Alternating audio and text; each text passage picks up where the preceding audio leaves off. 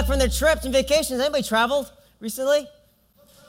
All right, yeah, yeah. Just brag about it. Come on, I went to Iceland, Antarctica. I'm not sure you would brag about that stuff. I love traveling. Um, well, you got me this morning. Um, I am Pastor Tom. I am not the lead pastor, but Pastor Carl is at Ahuimanu, and he gets to sweat this morning. So praise the Lord on that one. Um, good morning. Uh, I want to uh, give a shout out to all the guys online. Hi, how you guys doing? What's up? This is the online service as well. Uh, you can you can watch us um, at 9 a.m. But here I am, and we're on our secret story series. We're talking about the parables of Jesus. I hope you guys have been enjoying it. And uh, today we're going to be talking about a pretty famous parable. Uh, we're going to be dissecting it. It's the parable of the Good Samaritan. Anybody know that one? Oh, yeah. It's like literally one of the, probably the, the most famous one. And we're calling today's sermon, it's a pretty funny sermon uh, title, Excuse Me, Your Love is Showing. Yeah, it's a pretty funny one, right? And you're, don't get too imaginative on this one, but have you ever had something showing that you're the only one that didn't know about it. Come on, right? You're like, eh, you know, whatever embarrassing moment that was, I'm gonna keep it clean. Like your underwear is showing or whatever it is. Um, when I when I hear this, like I've used this, like excuse me, whatever it is, it's the the plumber syndrome. Anybody? you know what I'm talking about? Can I say butt crack? I already did. Oh, I'm sorry. You know, excuse me, that showing, whatever it is, close that up. You know. Um, there's physical stuff like that. Uh, and this is not a physical thing, but I just thought about it. I, I bumped into uh, a cousin that I haven't seen for a long time. Uh, we had an event, and I haven't seen him for like 10 or 11 years. But I remember uh, I, I used to spend a lot of time with him. But one thing I remember was he had really bad breath. Like, really bad breath. Every time I talked, it's like, I had to take like air. I lost air because I would talk to him. And so I just recently just kind of hooked up with him again. And I'm like, hey, what's up, man? Long time no see. So, hey, Tom. All the memories start flooding back. I'm like, oh my gosh, you didn't brush your teeth for 10 years. What's going on? Stuff is showing that we don't know, but everyone else does. And I think it goes beyond the physical, beyond our, our bad breath. I think um, we do things um, that people see that, that we don't know. Like, Maybe you have bitterness or anger or pride or you're vain. How many guys, you, you, notice that in people? They're like, oh, you're pretty prideful or you're, you're vain or you've got some bitterness, you got some anger, and you know about it, but they don't know about it, but it's, it's showing. Anybody with me? You see it in them, and, and that, that's the bad stuff. But here's the good thing I'm talking about today. There is one thing that Jesus wants us to show. He wants it to come out naturally. And if we're the only ones that don't know about it, this is a good thing because everyone else knows about it. Is the fact that we should show our love. That we should be a church that just people are like, it comes out so naturally that people are like, excuse me, your love is showing.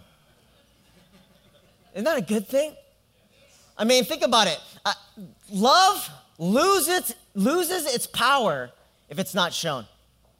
Love loses its power if not shown. If you're not married and looking for a spouse right now, there's a bunch of married people in the room. I want to give you some advice. Just thinking that you love your significant other ain't gonna cut it. Right? If my wife came up to me, Tom, do you, do you love me? Do you really, really love me? I'll look at Grace and go, Look in my eyes.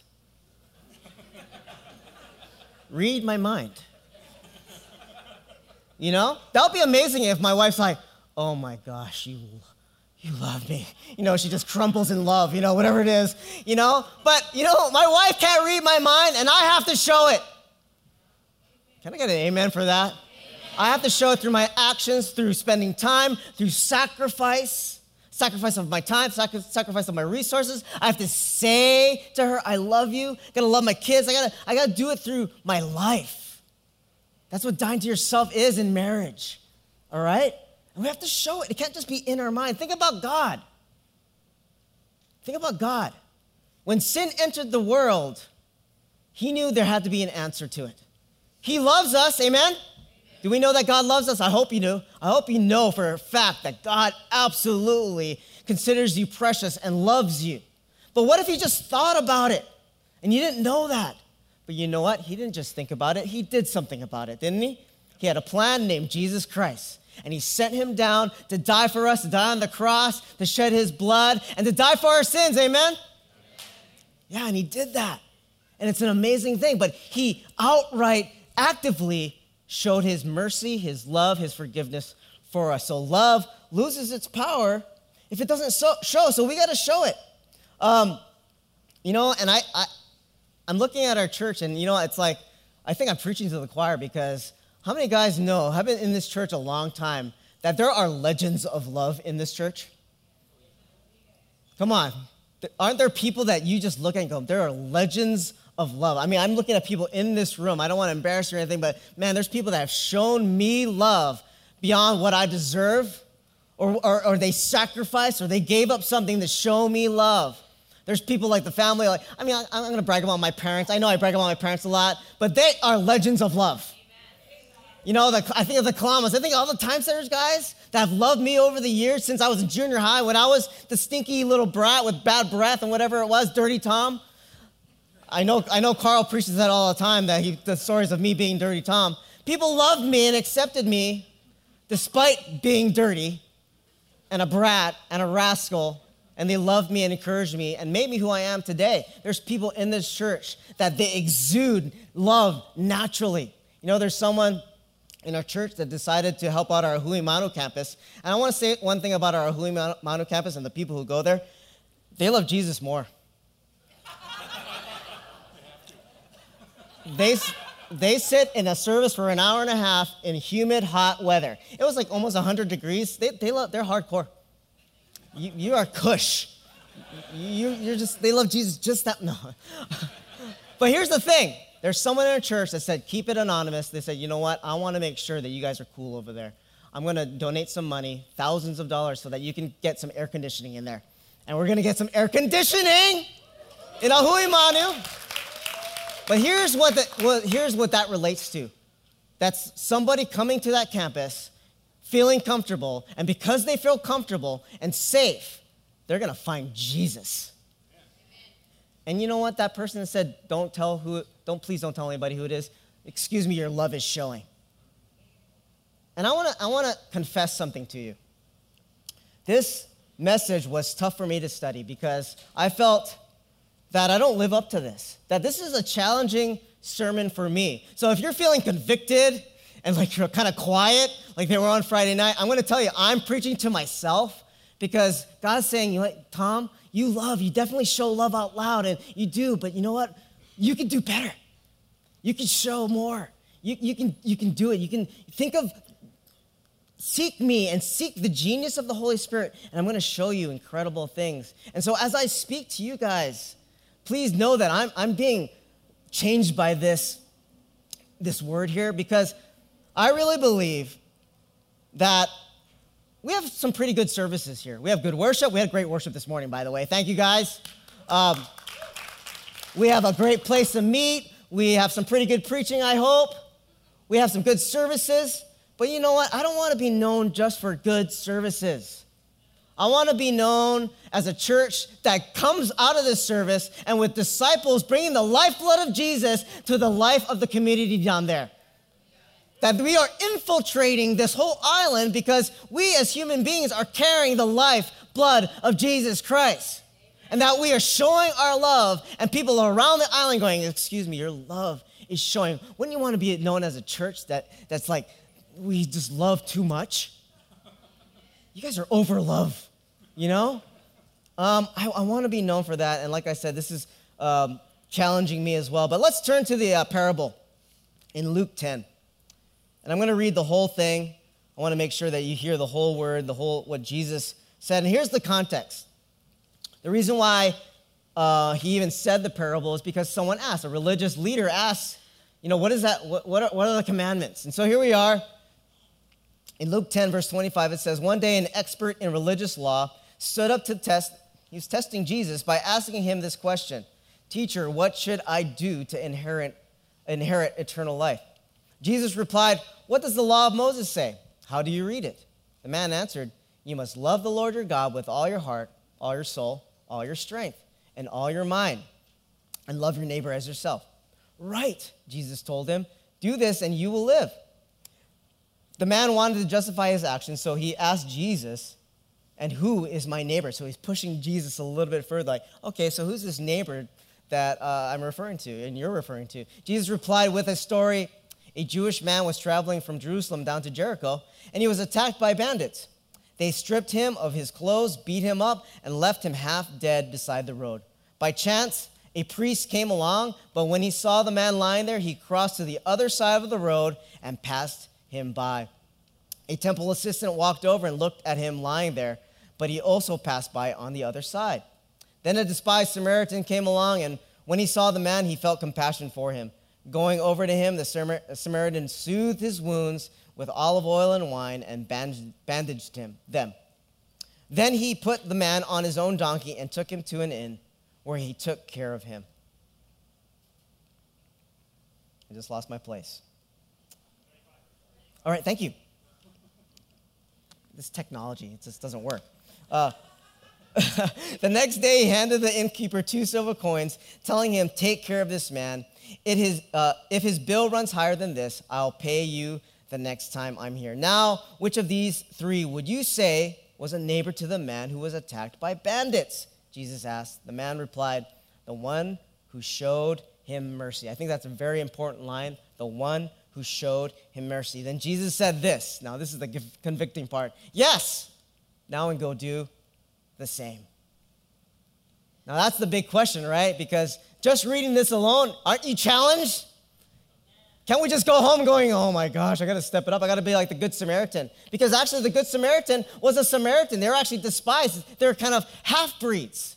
And the first two people were the religious leader and the temple assistant. They're, they're Jewish, they were supposed to do the right thing, but it was the despised Samaritan that actually did the right thing. He actually showed love to the man who got uh, robbed.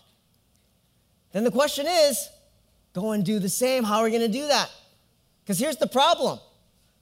Back in those days, there was probably a lot of needs, but we live in a pretty cush life right now, right? We're in air conditioning and oh, we live well in Hawaii. We live in paradise, and the needs are few and far between. How many guys would kind of agree? It's like I'm I, like I'm, I'm looking for people who are getting beat up. Tom, come on, where are they? I'm trying to help people. And I know we live and it's hard to find it, but I want to say one thing. I think there's more out there than we know. There's more needs, there's more broken people than we know. Um, this morning I woke up to a shocker. I don't know if you guys follow surfing um, the ASP, the World Tour, they're in J Bay right now.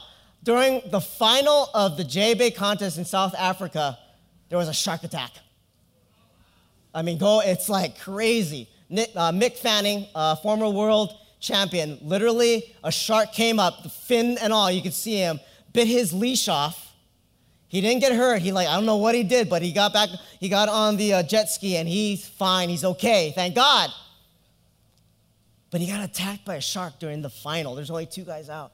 And I was thinking about one thing, and something someone said this to me a couple years back. He's all, you know, while you're surfing, any surfers out there? I'm sorry if I'm gonna freak you out right now. While you're surfing, if you knew, if every shark that was in the ocean just came out of the water and said, Hi, I'm here, you would not go in the water ever again. That's what someone told me. That if you actually knew like, oh my goodness, you would, you would like, you would be a landlubber for the rest of your life. And I was thinking about that, that a lot of us are looking for needs, but are, we, are we really looking? I think we got to put on the God goggles and as for the genius of the Holy Spirit. Lord Jesus, reveal the needs that are in front of me because there's going to be broken people. There's going to be people that need your help, that they're not shouting to the rooftops, I need your help, and they're not beaten up. But inside, spiritually and emotionally, they need Jesus Christ. Can I get an amen for that? That there's way more needs than we know. And if we just kind of do a couple things, and I think we can learn from the Good Samaritan here, there's two things that he did really, really well that kind of leaves us with no excuses. If we actually do this, I think we can do some damage in a very good way with love. Amen? Um, and here's the two things if you're taking notes. Here's what I believe the Good Samaritan did. And this is what you should do. If Jesus is saying, How can you do the same? Well, here's the first thing stop and notice. stop and notice. I know that sounds simple, but you think about the, the two uh, people before, right? The priest and the temple assistant. What did the priest do? He, he saw, he didn't help, he walked to the other side of the road and was probably going, didn't see anything, didn't see anything, didn't see anything, you know? It's one of those things. He just walked past. The temple assistant did see, kind of looked over, it's like, eh, and he kept on walking as well. The Good Samaritan, he stopped. And it says he felt compassion. He observed.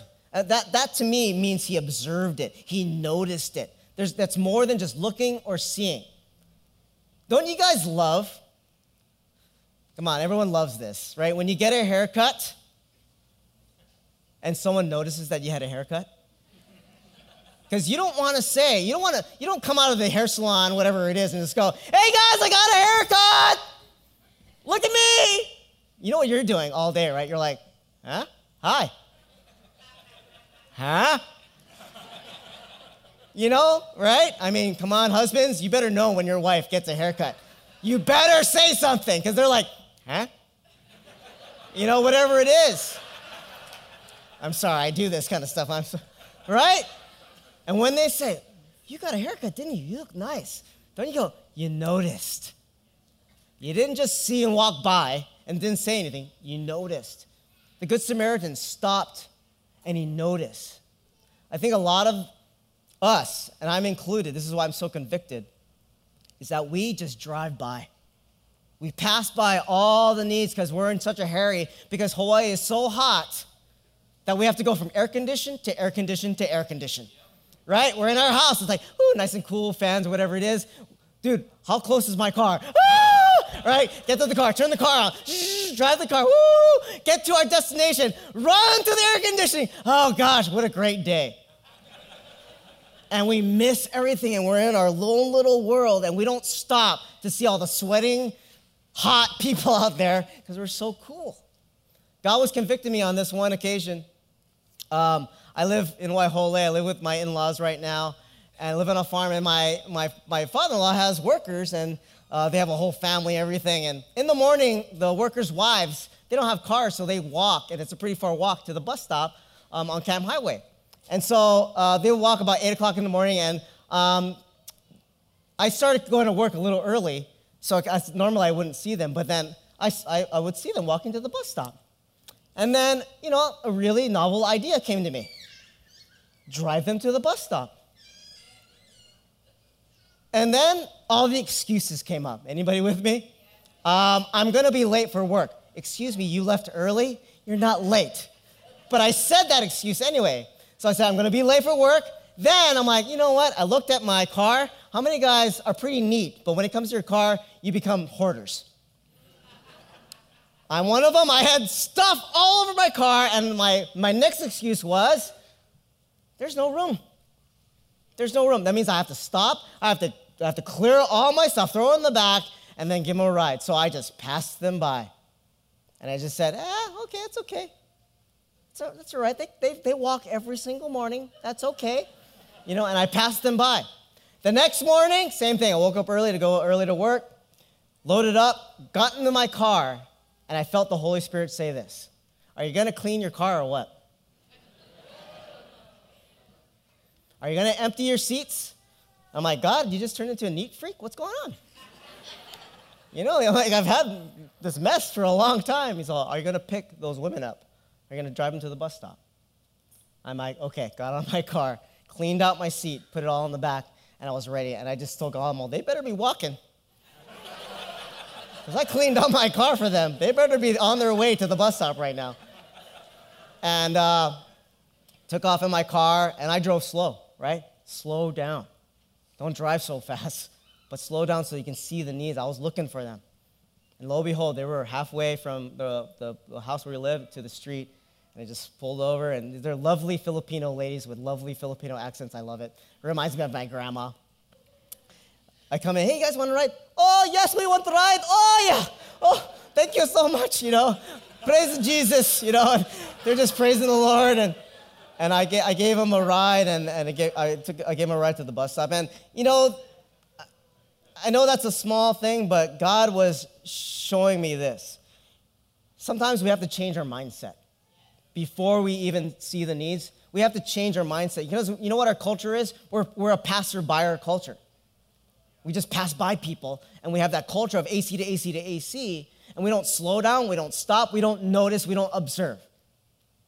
And what God is saying, change your mindset. Are you ready to wake up in the morning and to see if I'm going to give you and show you a need, and are you going to do something about it? Are you going to prep your mind, clear out your seats, clear out your life, and go, you know what? I am ready to help somebody out. Physically, I did it with my, my stuff in my car, but don't we just have to do that? It was a mind change for me. Are you hearing me? It's a perception that we have to be ready to stop and notice. Because here's the one thing in the years of ministry, I know this is going to sound mean. In the years of ministry that I've uh, experienced, people are irritating. People can be irritating. Seriously, I'm irritating. I know that. You know why? People have issues. People, we, see, we see stuff in people that irritate us. Like I said before, pride, vanity. It's like, oh, you're just talkative, you're just, you're too, you're too quiet, or whatever it is. And the thing I've learned in ministry is this is that I have to overcome my irritation or whatever I think about that person. Why? Because everybody has a story. Every single person has, has a story. What, I'm, what, what I mean by that? Maybe they're really grumpy because they had a bad hurt in their life and they have unforgiveness and bitterness in their heart. What if they're really, really quiet because they have some pain that they don't want to share and they have shame and they're holding it back? I don't know. And I've, I've found out that people have stored, there's an issue behind the thing that's going on in their life. And behind that, there needs healing and restoration. And they need Jesus to come in and heal them. There was this one example about three weeks ago. Uh, I was building a relationship, kind of a business relationship with this woman. It, was, uh, it wasn't ministry. I'm not even sure she was saved or not, um, but it was a project that we were working on. And so I, I got to email and talk with this woman for a while, for about a year. Uh, we were doing this thing. And, and about three weeks ago, she called me just very angry, very upset, very frustrated because something went wrong. It wasn't what I did, but it was something that was going on in this situation. So she basically called me to complain and like, Tom, you better do something about this. I don't know who to call, but I'm calling you, and you better do something. She was ranting and raving, and I was like, you know, I was like, dude, deer in the headlights, like, what am I doing? Huh? You know, and she was going off, and I was trying my best. In the midst of the conversation, I could have got angry, defensive, like, you don't know what you're talking about, and I could have stood my ground and do all that. But in the midst of it, Jesus was saying, Be Jesus to her. You have to be the hand and feet of me. You have to speak my words to her right now. I, was, I just felt that, and I felt a discernment that beyond her frustration and all of her stress and anxiety, that there was something wrong. And I, and I, I built this trust enough to go, you know what? Hey, at the end of her ranting and raving, and I just kind of shut my mouth and listened, I said, Hey, are you okay? And she said this, and she started crying. My husband just passed away. Just passed away. Husband of, I don't know, 30 plus years, something like that. It was a long time. And um, she was dealing with all this stress and all this stuff. And she said, Yeah, and I'm, I'm burying my husband this weekend. I can't, I can't handle this other thing that I have to deal with. And at that moment, all of her complaints, all of my attitude is thrown out the window because I have to stop and I have to observe and I have to notice. Now I have to show her Jesus. And I said, man, I'm really, really sorry. And I got to pray with her and, and whatever it is. There's, there's times when we got to throw our own agenda out the window so that we can stop and notice people and help them. There's a lot more people than we know. Uh, that's the first, first thing, stop and notice. The second thing is get involved that we should get involved. What did the, the Good Samaritan do? He stopped and he noticed, but he took one extra step action. He acted upon it. What did he do? He soothed the, uh, the wounds, he put, it on, put him on his own donkey, went to an inn, took care of him, he took action. And the one thing that that man said was this when at the end of Jesus' parable, Jesus asked him, Now, which of these three would you say was the neighbor to the man? And, and the man replied, The one who showed mercy. And I want to look at this word mercy. It's actually in Greek, it's eleos. And sometimes I kind of downplay mercy. It's like, mercy, yeah, I showed mercy. It's love, forgiveness, acceptance, whatever it is. But here's a definition of mercy kindness or goodwill towards the hurting. But get this joined with a desire to help, which means there's a reaction, there's a feeling. Remember that feeling that he had? He said he saw the man and he felt compassion. There was this reaction. And actually, more than the reaction, there was an action. Actually, if you really look at this word mercy, it's the same word that describes the mercy that God had on us to send Jesus Christ. Think about that. Remember what I said in the beginning? What if God just thought that He loved us and did nothing about it? Where would we be? But did He do that? Was it just in His brain? No, He acted upon it. He had mercy on us, and the action, the action, the plan was called Jesus Christ on the cross. I think that's so amazing that that's the same word, that mercy. And here's the trouble with getting involved, which means having action it's inconvenient. It takes our time. It makes me clean my car. It's troublesome. You have to deal with broken people that might be irritating. You have to get down and dirty and show them love. It might take you away from the things that you need to do. Getting involved takes risk, right? We talked about that last week. It takes risk, it takes faith, it takes courage, and it's hard. But I have some encouraging news for you guys. There's something in this parable that sometimes we overlook, and it's this. In verse 35, it says this The next day, he handed the innkeeper two silver coins, telling him, Take care of this man. If his bill runs higher than this, I, I'll pay you the next time I'm here. Isn't this interesting that he actually left the man? He actually delegated care to the innkeeper. Here's some money. I have to go. Now I'm wondering what the reason why he had to go.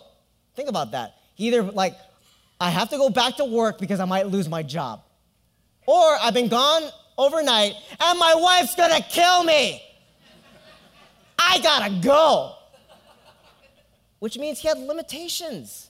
Which means that at some point he couldn't say, he couldn't be the savior of that person. And one thing I want to say to you is you can't save everybody. You can't save everybody, only Jesus can. You're only human, you're only limited. So do the best you can with what you got, what's, what's, with what's in front of you. You don't have to save everybody, you don't have to save the world. And this is where you have to have wisdom and go, Jesus, God, who do you want me to help? Where do you want me to get involved? Because God's gonna say, not here, not here, not here, but you better go here. And we got to find that out. And it takes this relationship with God because He doesn't, we, He knows we're human and limited. Isn't that good, guys? That, that I, I hope there's guys out here that it's easier to love somebody if we just, you know, where's the needs in front of us? Where's someone I can pray with on the phone right now? and stop. Who's my coworker or my the student sitting right next to me that needs Jesus and I never talked to him, but try and talking to him. I don't know where that step of faith is for you. But ask God for the, uh, the genius of the Holy Spirit because I think it's simpler than it really is. Actually, I'm going to show you this video. And it's such a cool idea. It's such a great thing that has taken off across the country that is showing compassion and love. This is a, a, a good example of, excuse me, your love is showing, but you're going to be so surprised how simple this is. Check this out. Laundry Love is really the modern day foot washing.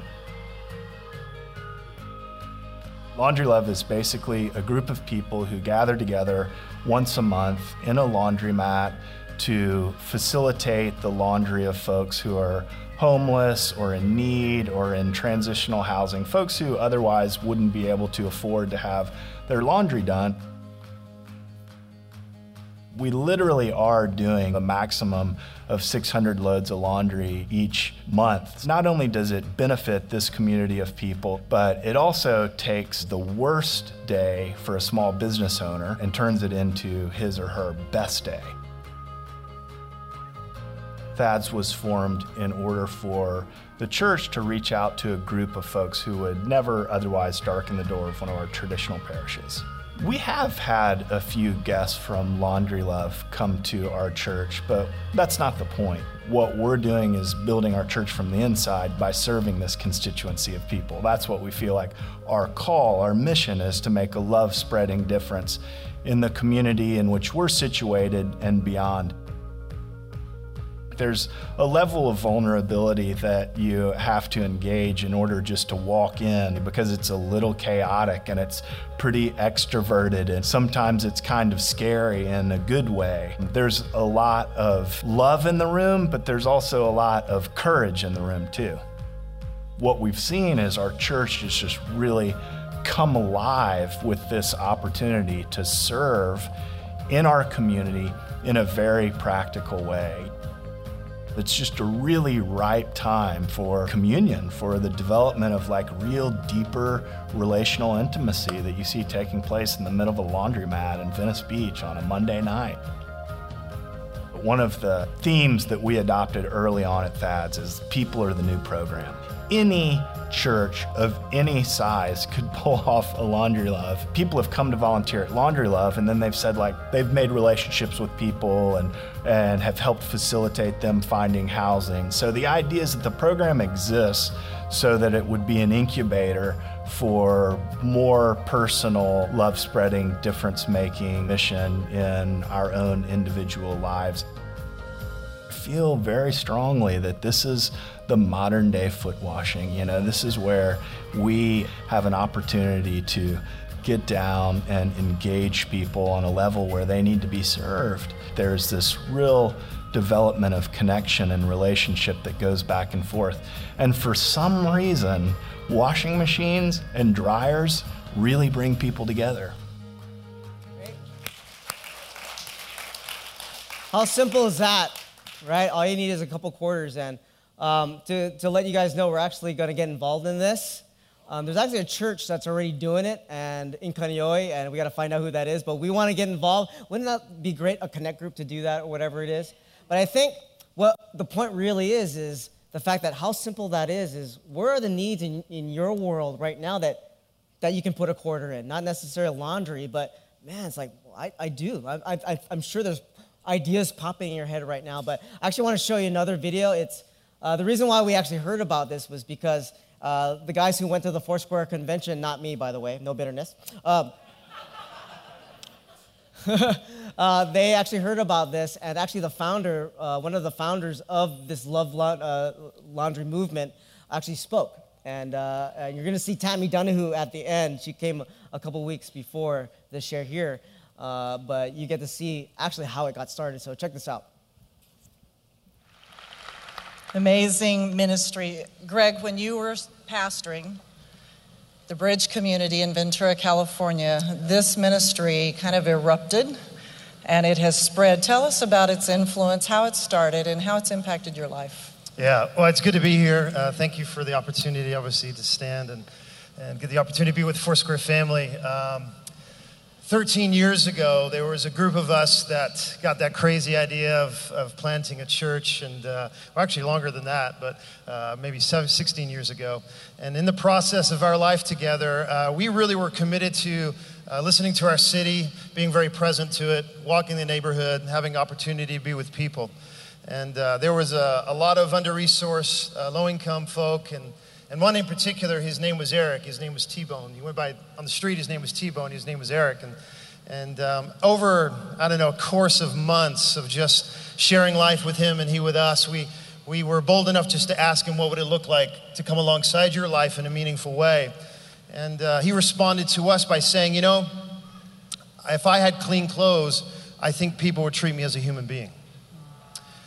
And so that, that very simple interruption launched uh, what is now known as Laundry Love. And so what we did is we went to just right up the road and on the avenue of Ventura, uh, downtown Ventura, and we just talked with them, the manager and owner of that laundromat, and they welcomed us in, and, and T-Bone and friends and families and kids and everything. And, and little did we know, just being committed to just be faithful in that laundry mat. Uh, two and a half hours every time we got together, and we started tutoring kids, and we started helping people find jobs and finding housing again. And, and, uh, and then it kind of caught wind. And, and so for the last 13 years, uh, the beautiful thing is it's swept the US, it's into Canada, uh, in Hawaii. And, uh, and the beautiful thing is we, we are almost at uh, 500,000 people cared for and 750,000 loads of laundry have been done so far in those 13 years. Yeah.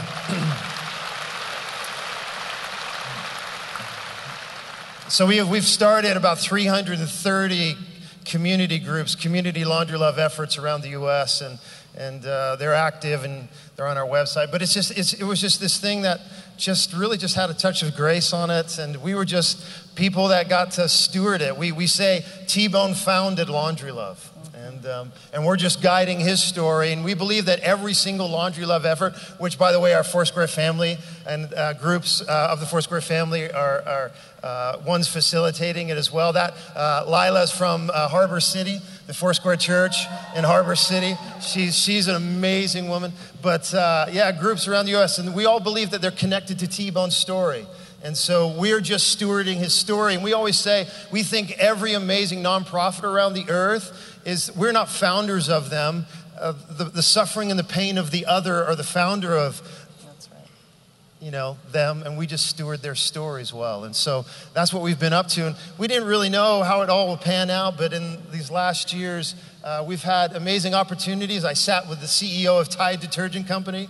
Um, they invited me to come out, and they were wanting and hoping to create a partnership together.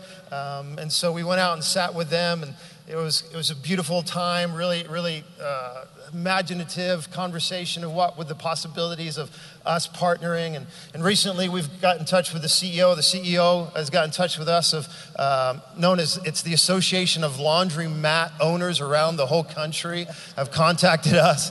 And uh, they say, hey, we love what you're doing. We do this thing that cares for under-resourced families and individuals. You're doing it. How can we partner? Um, but the beautiful thing is, is that you have nothing but time inside of a laundromat.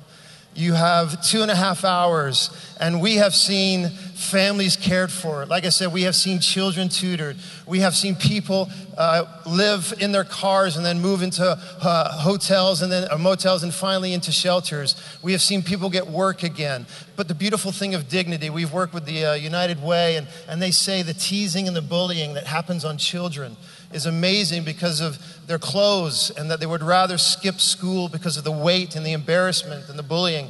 And so they say this is absolutely vital. We don't even think about such things. And, and that there's passable sicknesses and dirty laundry. And, and there's so much to, to what Laundry Love is this health and hygiene initiative, this relational initiative.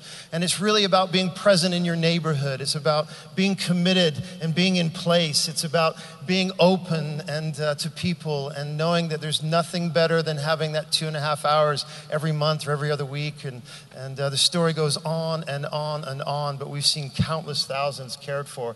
And it's just been a beautiful story, and, and um, we're really, really privileged to be a part of what T Bone uh, started, and uh, to this day. And you know, the thing that I, I, just, I would say this to us there's this, this amazing story, and most of you know it. Tammy, if you don't mind, I do this here. Absolutely. So I'm not going to do yoga with Tammy. Uh, she wouldn't want that me to today. That would be interesting, for so, sure. But you guys have all heard the story of uh, the paralytic in the scriptures. And it's a beautiful story of, of, of, commitment that, that all we knew about this man is, is by his condition. We didn't know his name, we don't know how long he had the condition. And then we hear about these others that came alongside. We don't know if they were friends or they're just complete strangers. All we know is that Jesus had come to town and, and, and, and this interaction this conversation started and they wanted to get this paralyzed man to where Jesus was at. And as you guys know the story, they couldn't find a way through the front door, so they climbed the roof. You know, there is something beautiful about holy vandalism, you know what I mean? And, um, but here's the beautiful thing about that story is this, is it is true that these, these men brought this paralytic to Jesus. But I would have to say this as well. It is just as true that the paralytic brought these men to Jesus. That's right. It, it, you got to see it as a both and. See, because it's, it's the broken that drive you to the heart of God. It's those that are in pain and understand the depth of suffering, the weight, the emotional weight of poverty and conditions that they experience. It drives you to the heart of God. And so, in some places, uh, we all lie on the mat and we all get brought to the heart of God through the pain of others. And um, I know personally the fragility of my own story and my own life that I have been on that mat multiple times.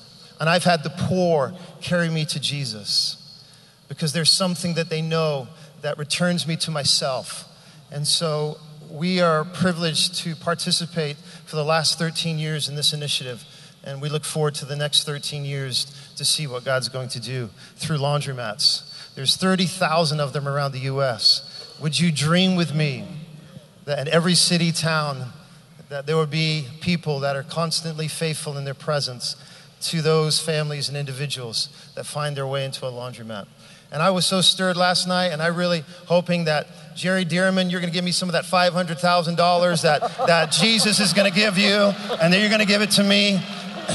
You keep on believing for that three million, brother, because I just you can just go ahead and tithe 20% to my effort. Sorry.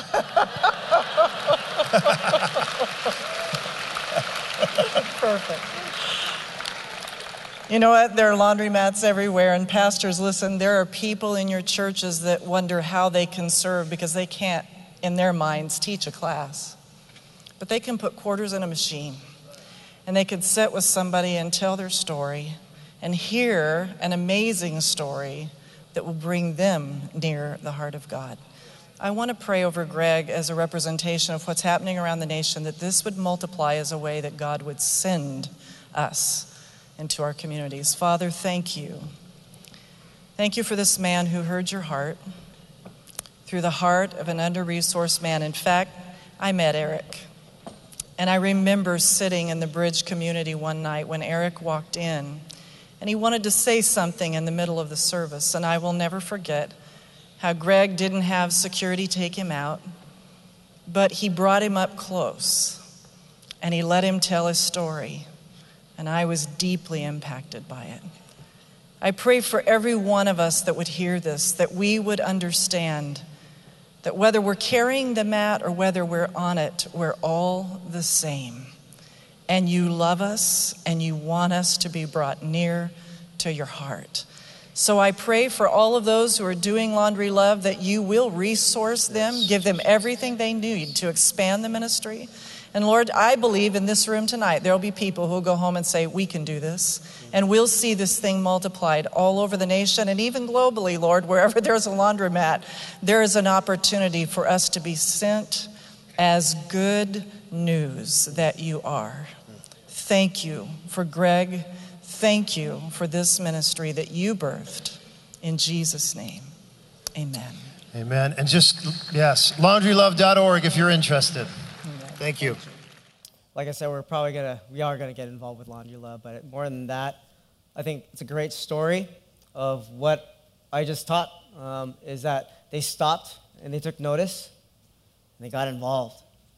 And it led them to meeting with the CEO of Tide. Isn't that amazing? That simple little act of we can do something. And I hope that encourages you.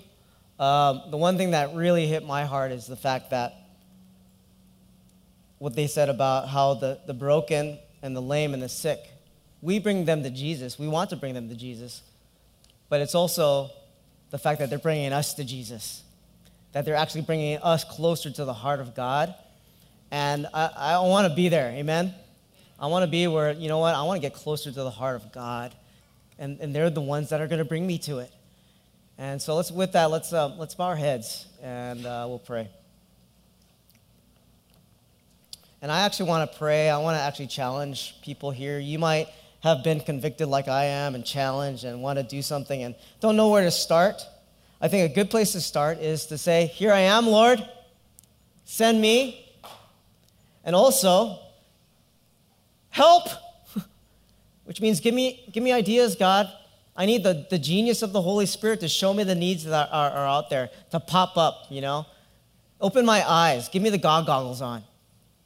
And if that's you this morning, I'm gonna, I'm gonna give you a, a slight challenge that, that if you wanna just do something, and you literally might not even know what that is, that's okay. But you're gonna spend this week going, can I stop and notice? Can I slow down a bit? Can I stop rushing to the next air conditioning and look where the needs are, stop and notice, and possibly get involved? And that, if that's you this morning and you feel challenged and want to say to God, God, I want to do something. I don't know what it is, but I want to do something. Can you raise your hand right now? Can you raise your hand? Just lift your hand. Not for me, but for God. Yeah, there's a bunch of hands across across the room. Awesome. Awesome. Put your hands down. I want to pray for you.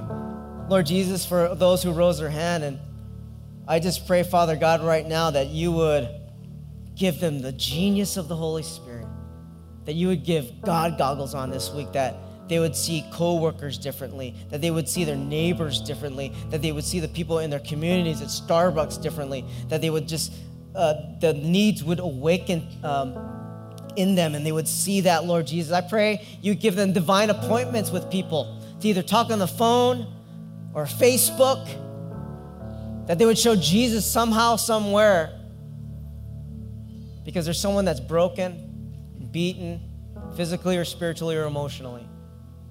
Open our eyes to that. Lord, I pray, Father God, we are people that saying, Here I am, send me, allow me to do something. Thank you in Jesus' name. I want to say one more prayer.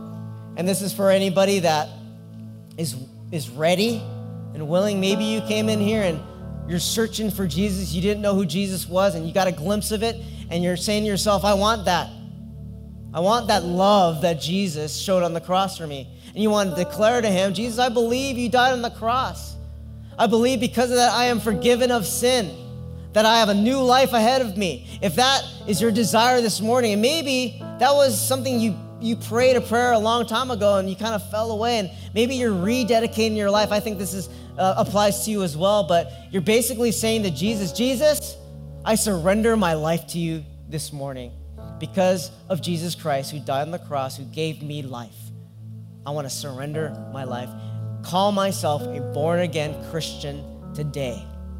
If that's you this morning i want to pray with you. I want to say a prayer with you actually. I want your words to, to be prayed to god but if you want that, desire that, to either dedicate or rededicate your life to Jesus, can you raise your hand right now? Anybody? Just shoot your hand up. Anybody? We got one hand. We got two. We got three. Praise the Lord. Anybody else? Anybody else want to dedicate or rededicate, surrender their lives to Jesus Christ right now? Awesome. Anybody else? Best decision you'll ever make, by the way. Those who just rose their hand, thank you so much for doing that. I see you guys. So awesome. Anybody else? Anybody else? All right, those who rose their hand, just pray with me right now. Lord Jesus, I believe that you died on the cross. I believe you shed your own blood for me so that I'm forgiven. I dedicate and I give you my life. I declare that I'm a born again Christian because of that. I declare that you have control over my life that you're going to bring healing into my life, that you're going to bring friends in my life that know you. And, and the most awesome thing is that I get to be friends with you. Jesus, you're my Lord and my Savior. I thank you. I praise you. In Jesus' precious name, we all say, Amen. All right, let's give those people a hand.